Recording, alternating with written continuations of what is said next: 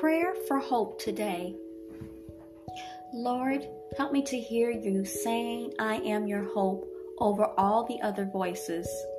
Lord, your word says you are the hope for hopeless. So I'm running to you with both hands stretched out and grabbing onto you. Fill me up with hope and give me a tangible reminder today that hope is an unbreakable spiritual lifeline. God, you know those things in my heart that I barely dare to hope for today. I give them to you. I trust them to you and ask that you, because I know that you can do more than I could ever guess, imagine, or request in my wildest dreams. God, you are my hope, and I trust you. Amen.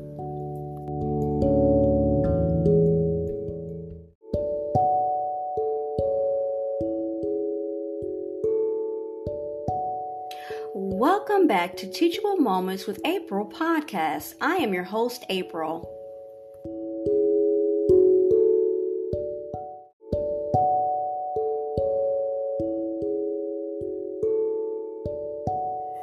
This is Mindful Mondays, and I'm your host, April Love. Um, today, we're going to do something a little bit different in this particular episode. I am going to include last week's um, Mindful Mondays um, devotional first before we move to review, before we move on to the next one. I hope that's okay, and we will listen and we'll come back.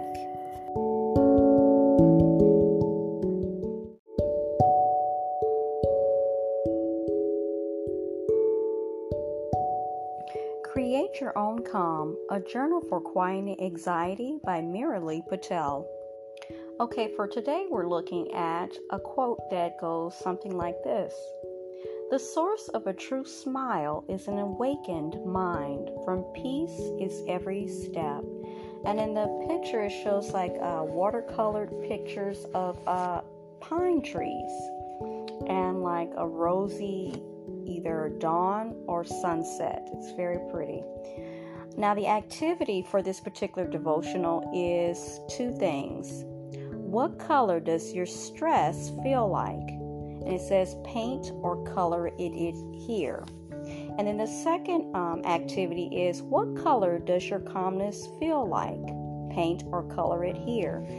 So, what I take away from this is that um, with all things, colors signify different things, and we associate colors with emotions and feelings and so forth and so on. So, the two questions, not just for you, the listeners, but also for myself, is what color or colors do you associate with stress?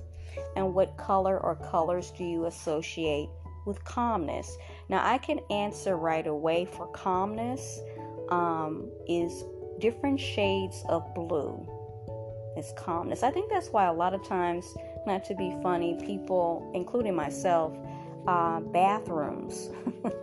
bathrooms are often they're different colors, but um, my own bathroom over the years has been different shades of blue because you go there to take a bath or a shower, um, to put on your makeup, comb your hair.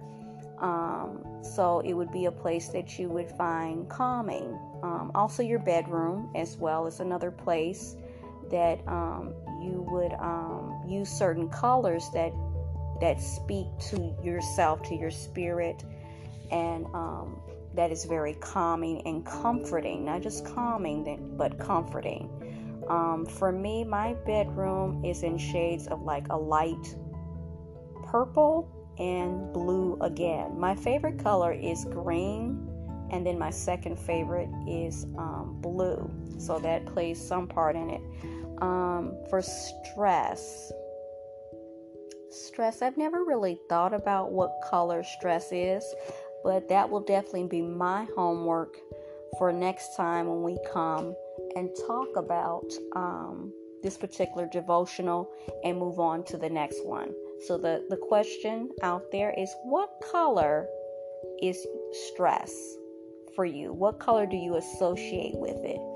um, color or colors, and then calmness. My answer, I already gave you my answers, is blue, different shades of blue, which also can be associated with water and the sea, right? The river, the seas, um, and so forth and so on. And I'm thinking that I probably, when I come back and we talk about this next Monday, um, maybe give a little bit of uh, what they call color therapy I think. I might have talking about talked about it before, um, but I will come back and we will discuss colors as well and what they may mean. And different colors can incite or provoke or invoke or inspire different emotions. Um, just like if you're getting ready for work or you're getting ready for an event, depending on what it is, if you're going out with your girls or your guys, if you're going out date night, uh, if you're going to, I don't know, a concert, you you tend to stick to not just colors that you personally care for, but also the feeling that you want to convey and what, how you want people to see you. Um, so I, I do agree with that. For whatever reason, when I think of stress, now that I'm thinking about it for a second, the first thing that comes to my mind is red.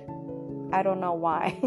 Maybe because red equates fire and possibly anger.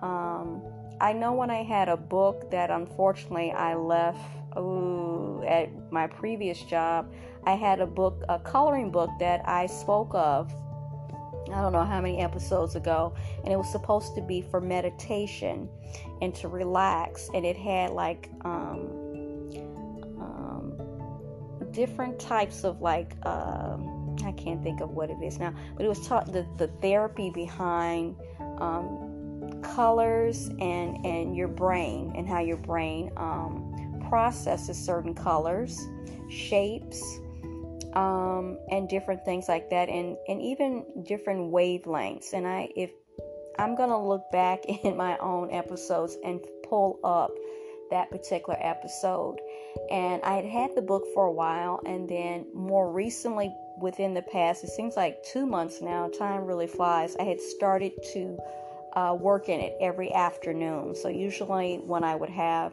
the clients and they would have their leisure time in the afternoon, I would also pull out my book and then I would do things in it. And I just remember the looks on the clients' faces. They would laugh and they would look over my shoulder and they say, You got one of those books too.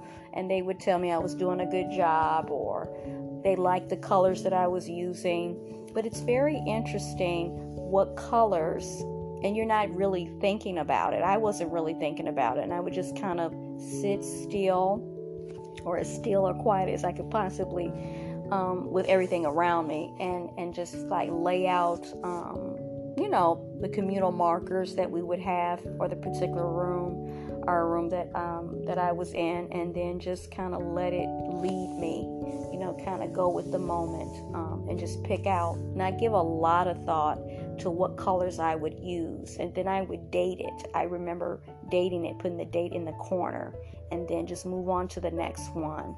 So, what colors for you do you signify or identify with stress? And which ones do you identify with being calm?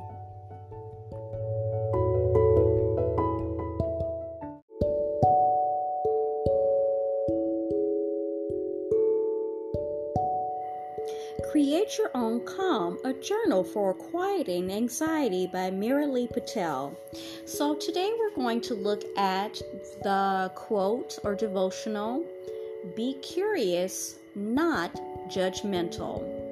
The activity for this particular devotional is believing you can do something comes from a place of curiosity and confidence, while believing you should do something comes from a place of judgment learn to approach yourself with a can instead of should. So the two words we're going to uh, focus on is can and should. So believing you can do something comes from a place of curiosity and confidence. This is the preferred uh, place we want to be. versus should, which has something to do with being judgmental or coming from a place of judgment. This is a place we want to try to avoid. Okay, so the first question is What is something you feel you should do? The next question is Why do you feel you should do it? Now, I feel like that these two questions are things that I personally kind of um, deal with or battle with every day. And I can only speak from the vantage point of a woman, being a woman. A lot of times, females uh, feel this often what we should be doing versus what we could be doing or can. Um, a lot of a lot of you guys, you are mothers, grandmothers, um, wives. Um, you may have um, partners and so forth and so on.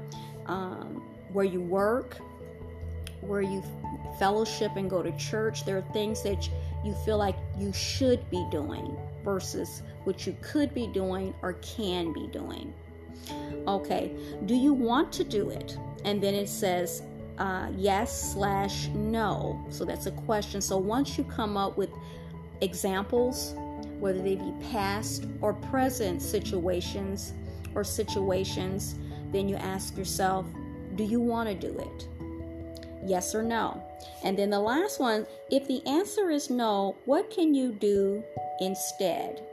So nothing really comes off the top of my head. a lot of times I say that and then something comes to me. This time, actually, there's a lot of options here, and I am going to ask you guys, as well as ask of myself, is to think about these uh, questions. And I'm going to repeat them again so that when we come back, um, we can discuss it. So the first one is what is something you feel you should do? So that you're going to have to narrow it down, including myself, to one thing. Then the second question you're going to ask is why do you feel you should do it? Then the third question is do you want to do it? Yes or no? And the fourth question is if the answer is no, that's if it's no, what can you do instead? What is the alternative to that?